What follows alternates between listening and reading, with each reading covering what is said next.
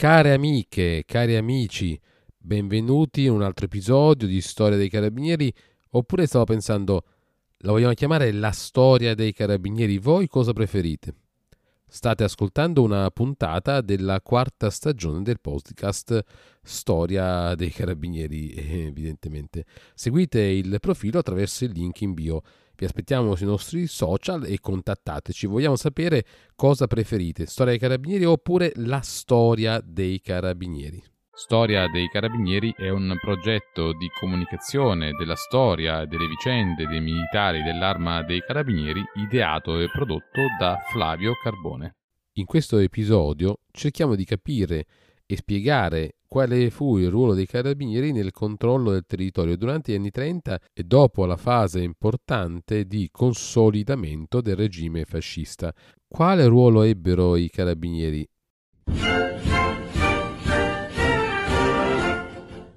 Il rapporto tra milizia volontaria per la sicurezza nazionale e carabinieri, lo ricordate? Ne abbiamo parlato già nell'episodio 52, ma ne approfittiamo per fare qualche altra piccola riflessione. Secondo un grande storico come Alberto Acquarone, le prime dichiarazioni del Gran Consiglio del fascismo sembravano essere piuttosto precise. La milizia è una grande polizia politica e la conseguenza era che la milizia non doveva partecipare ad operazioni di polizia ordinaria o alla repressione della delinquenza comune, compito questo spettante ai carabinieri reali. In realtà, sempre secondo Acquarone, la milizia, priva ormai di ogni mordente politico e di battagliero spirito di partito, si acconciò stancamente ad una funzione di normale amministrazione poliziesca. La stessa proliferazione delle sue specialità che avrebbe voluto significare presenza vitale, capillare del fascismo attraverso la sua milizia in tutti i rami di attività connessi con la difesa interna del regime, finì invece con il conferirle un carattere tecnico-amministrativo piuttosto che politico, che non poteva alla lunga non svuotarla di qualsiasi ragion d'essere specifica.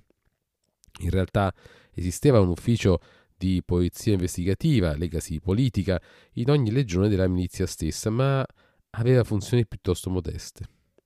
Sempre Acquarone, nell'organizzazione dello Stato totalitario, precisa che, per quanto riguardava l'attività di polizia politica nel suo complesso, e soprattutto le questioni più urgenti, delicate in questo settore, il regime faceva prevalentemente affidamento sugli organi di pubblica sicurezza dipendenti dal Ministero dell'Interno, tra cui in prima linea l'Ovra, mentre alla milizia non restavano che compiti marginali.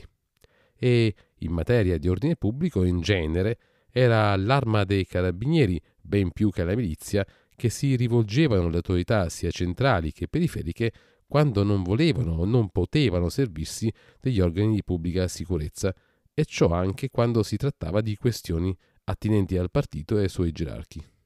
Dunque vi era una distinzione sottile tra le forze dell'ordine. Infatti, in questo senso, secondo i biografi di Arturo Bocchini, capo della polizia dal 26 al 40, eh, citiamo, debellata l'opposizione politica che non dava praticamente più segni di vita, l'attenzione del capo della polizia si spostò sui casi di corruzione, sui reati valutari, sui traffici illeciti, sul comportamento degli stessi gerarchi fascisti, sulle prepotenze e l'affarismo. Di tutto quanto veniva a conoscenza in questo campo, Bocchini riferiva diligentemente a Mussolini. Bocchini però si scontrava con le complicità politiche e con l'inerzia colpevole delle amministrazioni. Dal PNF Arturo Bocchini ottenne sempre un netto rifiuto a qualsiasi tipo di collaborazione, situazione che, a cui di fatto i contrasti già esistenti tra il partito e la polizia e che Mussolini si guardava bene a comporre. Dunque una situazione complessa a livello centrale che spesso si riverberava a livello periferico. Nel frattempo la situazione politica internazionale era difficile. La guerra d'Etiopia, che abbiamo ricordato nell'episodio 61, l'intervento in Spagna nel 62, la posizione della Germania nazista eh, stava cambiando lo scenario e effettivamente eh, sarebbe cambiato di lì a poco. In questo senso, una strana area di guerra iniziava ad aleggiare sull'Italia, creando non poche preoccupazioni al punto che la voce pubblica raccolta dagli uomini dell'Ovra si esprimeva apertamente sui timori degli italiani. In un colloquio del 30 agosto 39, così Bocchini dichiarò a Ciano con cui aveva buoni rapporti. Non escludo che in caso di sommossa neutralista carabinieri e polizia facciano causa comune con il popolo. Così Carofoli e Bocchini Padiglione. Secondo la professoressa Tosatti, in un suo studio datato, si afferma anche che Bocchini rappresentò forse come nessun altro la continuità dello Stato nella collaborazione più stretta tra gli uomini formatisi nell'esperienza giolittiana e il regime fascista. Certamente il capo della polizia era un uomo di potere che si adoperò per gestirlo con attenzione per contrastare le minacce al regime e all'ordine pubblico. In questo senso, ad esempio, il questore Gueli fu trasferito dall'Alto Adige in Sicilia con l'assunzione dell'incarico di responsabile dell'ispettorato siciliano, quell'organismo a dimensione interprovinciale con il quale Mori era assurto agli onori della cronaca e nel quale i carabinieri del battaglione di Palermo agli ordini del maggiore Artale si erano distinti per le capacità investigative di contrasto al fenomeno mafioso presente nelle campagne e nei piccoli centri urbani. Qui vi rinvio all'episodio 59. Dunque, mentre l'ispettorato si concentrava sui problemi di pubblica sicurezza, la zona Ovra invece conduceva indagini politiche tese a controllare gli antifascisti e i loro contatti con il Nord Africa, così Coco. È interessante a questo punto tener conto di alcune considerazioni espresse da, proprio da lui, insomma da Vittorio Coco, che è un studioso delle forze dell'ordine della Sicilia di questo periodo in merito alle carriere che i funzionari di polizia percorrevano, differenziandosi in qualche modo. E quindi citiamo, da una parte c'erano coloro che si definivano tecnici della pubblica sicurezza, ritenevano di essere gli unici depositari del know-how in quel settore e soprattutto che gli altri fossero stati avviati alla carriera prefettizia soltanto per meriti politici. Dall'altra invece questi ultimi si sentivano la vera espressione della rivoluzione fascista e accusavano i primi di scarso attaccamento al regime. In questa situazione difficile in cui diversi schieramenti in qualche modo si contrastarono, si trovarono anche militari dell'arma dei carabinieri reali, come ad esempio il generale Filippo Caruso, all'epoca tenente colonnello, che si distinse nelle attività investigative insieme ad altri militari dell'arma dei carabinieri reali, tanto da ricevere importanti riconoscimenti. Egli tra il 1933 e il 1935 prestò servizio proprio in Sicilia, in quel ispettorato interprovinciale, e in un incarico di questo tipo eh, gli portò all'attribuzione di tre incomi. E qui vogliamo ricordarli tutti e tre citandoli. Il primo gli fu concesso perché, intervenuto quale elemento coordinatore in indagini di natura molto elaborata e complessa, assicurò ad esse, mediante la sua efficace collaborazione, lo sviluppo necessario per conseguire brillante risultato, concretatosi con la denunzia di ben 115 persone associate per delinquere singolarmente responsabili di vari delitti contro la persona e il patrimonio. Salemi, Vita, Trapani, ottobre 33 marzo 34. Un secondo encomio giunse perché, citiamo ancora, Addetto all'Ispettorato Generale di Pubblica Sicurezza per la Sicilia, fu prezioso elemento coordinatore in indagini di natura molto elaborata e complessa e superando con intelligente attività e con alto spirito e sacrificio le difficoltà dell'ambiente, assicurò col suo personale impulso brillanti risultati nei molteplici e delicati servizi per la repressione della delinquenza nell'isola in Sicilia, settembre 33 gennaio 35. Infine, il terzo riconoscimento gli fu tributato con questa motivazione.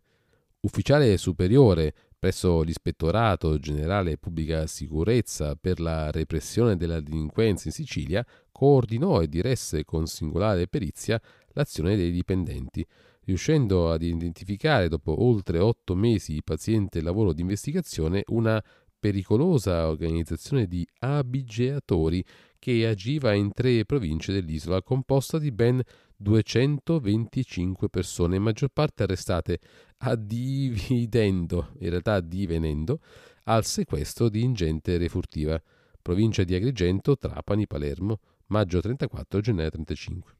Abbiamo scelto di segnalare solo l'operato di Filippo Caruso perché rappresenta uno dei militari più conosciuti tra quelli che si distinsero negli anni successivi durante la difficile occupazione tedesca di Roma dove egli diede vita con l'appoggio dei militari dell'arma alla cosiddetta Banda Caruso che tanto diede filo da torcere ai occupanti fino alla liberazione della capitale del nostro paese. Come si può comprendere facilmente dalla semplice lettura delle motivazioni, emerge che il ruolo dei militari dell'arma, anche all'interno dell'ispettorato, fu orientato verso la polizia giudiziaria e verso il controllo del territorio che la propaganda fascista aveva dichiarato libero, ma che invece, come abbiamo ascoltato, continuava a vedere i mafiosi farla da padroni. Certamente si rischia un po' di banalizzare, però ci pare importante segnalare anche che la documentazione conservata presso la Direzione dei Beni Storici e Documentari dell'Arma dei Carabinieri per il periodo in riferimento lascia comprendere come il ruolo principale attribuito ai carabinieri fosse quello di forza dell'ordine, di forza di pubblica sicurezza e dedicata principalmente alla polizia giudiziaria e a quel pattugliamento costante del territorio di cui i militari dell'arma sono stati protagonisti sin dalla loro fondazione. Va detto a tal proposito che dopo i successi di Gueli in Sicilia egli fu inviato in Sardegna per valutare l'organizzazione di un analogo servizio interprovinciale. A tal proposito, Coco segnala che fu il Comando Generale dell'Arma dei Carabinieri Reali a opporsi, proponendo un'alternativa e di fatto in realtà affossando il progetto di crearne un unico servizio eh, per tutte le emergenze criminali della penisola. Inutile dire che nessuno dei due progetti in realtà ebbe seguito se non per un breve periodo tra la fine del 38 e l'inizio del 39 con un ispettorato dell'Alta Italia che fu costituito per sgominare la banda Bedin, quello che sembrava un imprendibile gruppo di rapinatori e omicidi originari del nord-est. Insomma, le molte poezie e fascismo chiaramente avevano compiti che si sovrapponevano, altre volte entravano in competizione, ancora avevano l'esclusiva del monopolio poliziesco, come nel caso di uomini come Gueli, che riuscirono a costruire un cursus honorum di tutto rispetto durante il periodo fascista, tanto che molti questori, ispettori generali, anche quelli che erano stati a capo delle zone ovra o avevano prestato giuramento all'RSI, per la maggior parte passarono indenni dal giudizio di epurazione. Consideriamo poi che Gueli fu anche responsabile della sicurezza di Mussolini durante la sua diciamo, cattività fino alla liberazione da parte dei tedeschi al Gran Sasso. Ma di questi argomenti ne parleremo un'altra volta. In conclusione, vi fu sicuramente un'erosione del controllo del territorio, ma principalmente legata al controllo politico da parte delle zone ovra di uffici eh, politici investigativi della milizia volontaria. E qui dobbiamo dire che i carabinieri ebbero un ruolo piuttosto, piuttosto modesto. Dunque, cosa ne pensate? Noi ci auguriamo che vi sia piaciuto anche questo episodio. Se avete curiosità, contattateci eh, direttamente. Insomma, i link li conoscete, non, non voglio dire nient'altro. Dunque, eccoci giunti alla fine del nostro episodio, storia dei carabinieri, oppure se siete d'accordo, anche la storia dei carabinieri. Eh, per chi ha un iPhone chiediamo di ascoltare e valutare gli episodi su Apple Podcast, quindi cambiamo un po' piattaforma, siamo sempre su quella che inizia con la S, quindi Spotify, ma vi chiediamo di premiare il podcast con le vostre valutazioni su Apple Podcast. Invece se avete un, eh, un Android potete continuare con Spotify.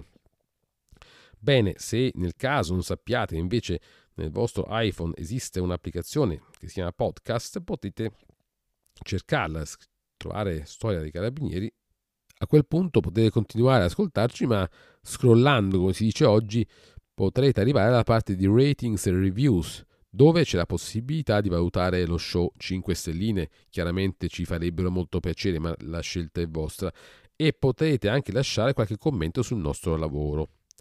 Dunque, se invece ci volete cercare altrove, siamo molto attivi su Instagram, per chi ha un account, beh, un follow non, non guasterebbe, ma anche su Telegram un po' meno in questo periodo, YouTube, insomma, Substack, newsletter, iscrivetevi, ecco, vi aspettiamo. A presto.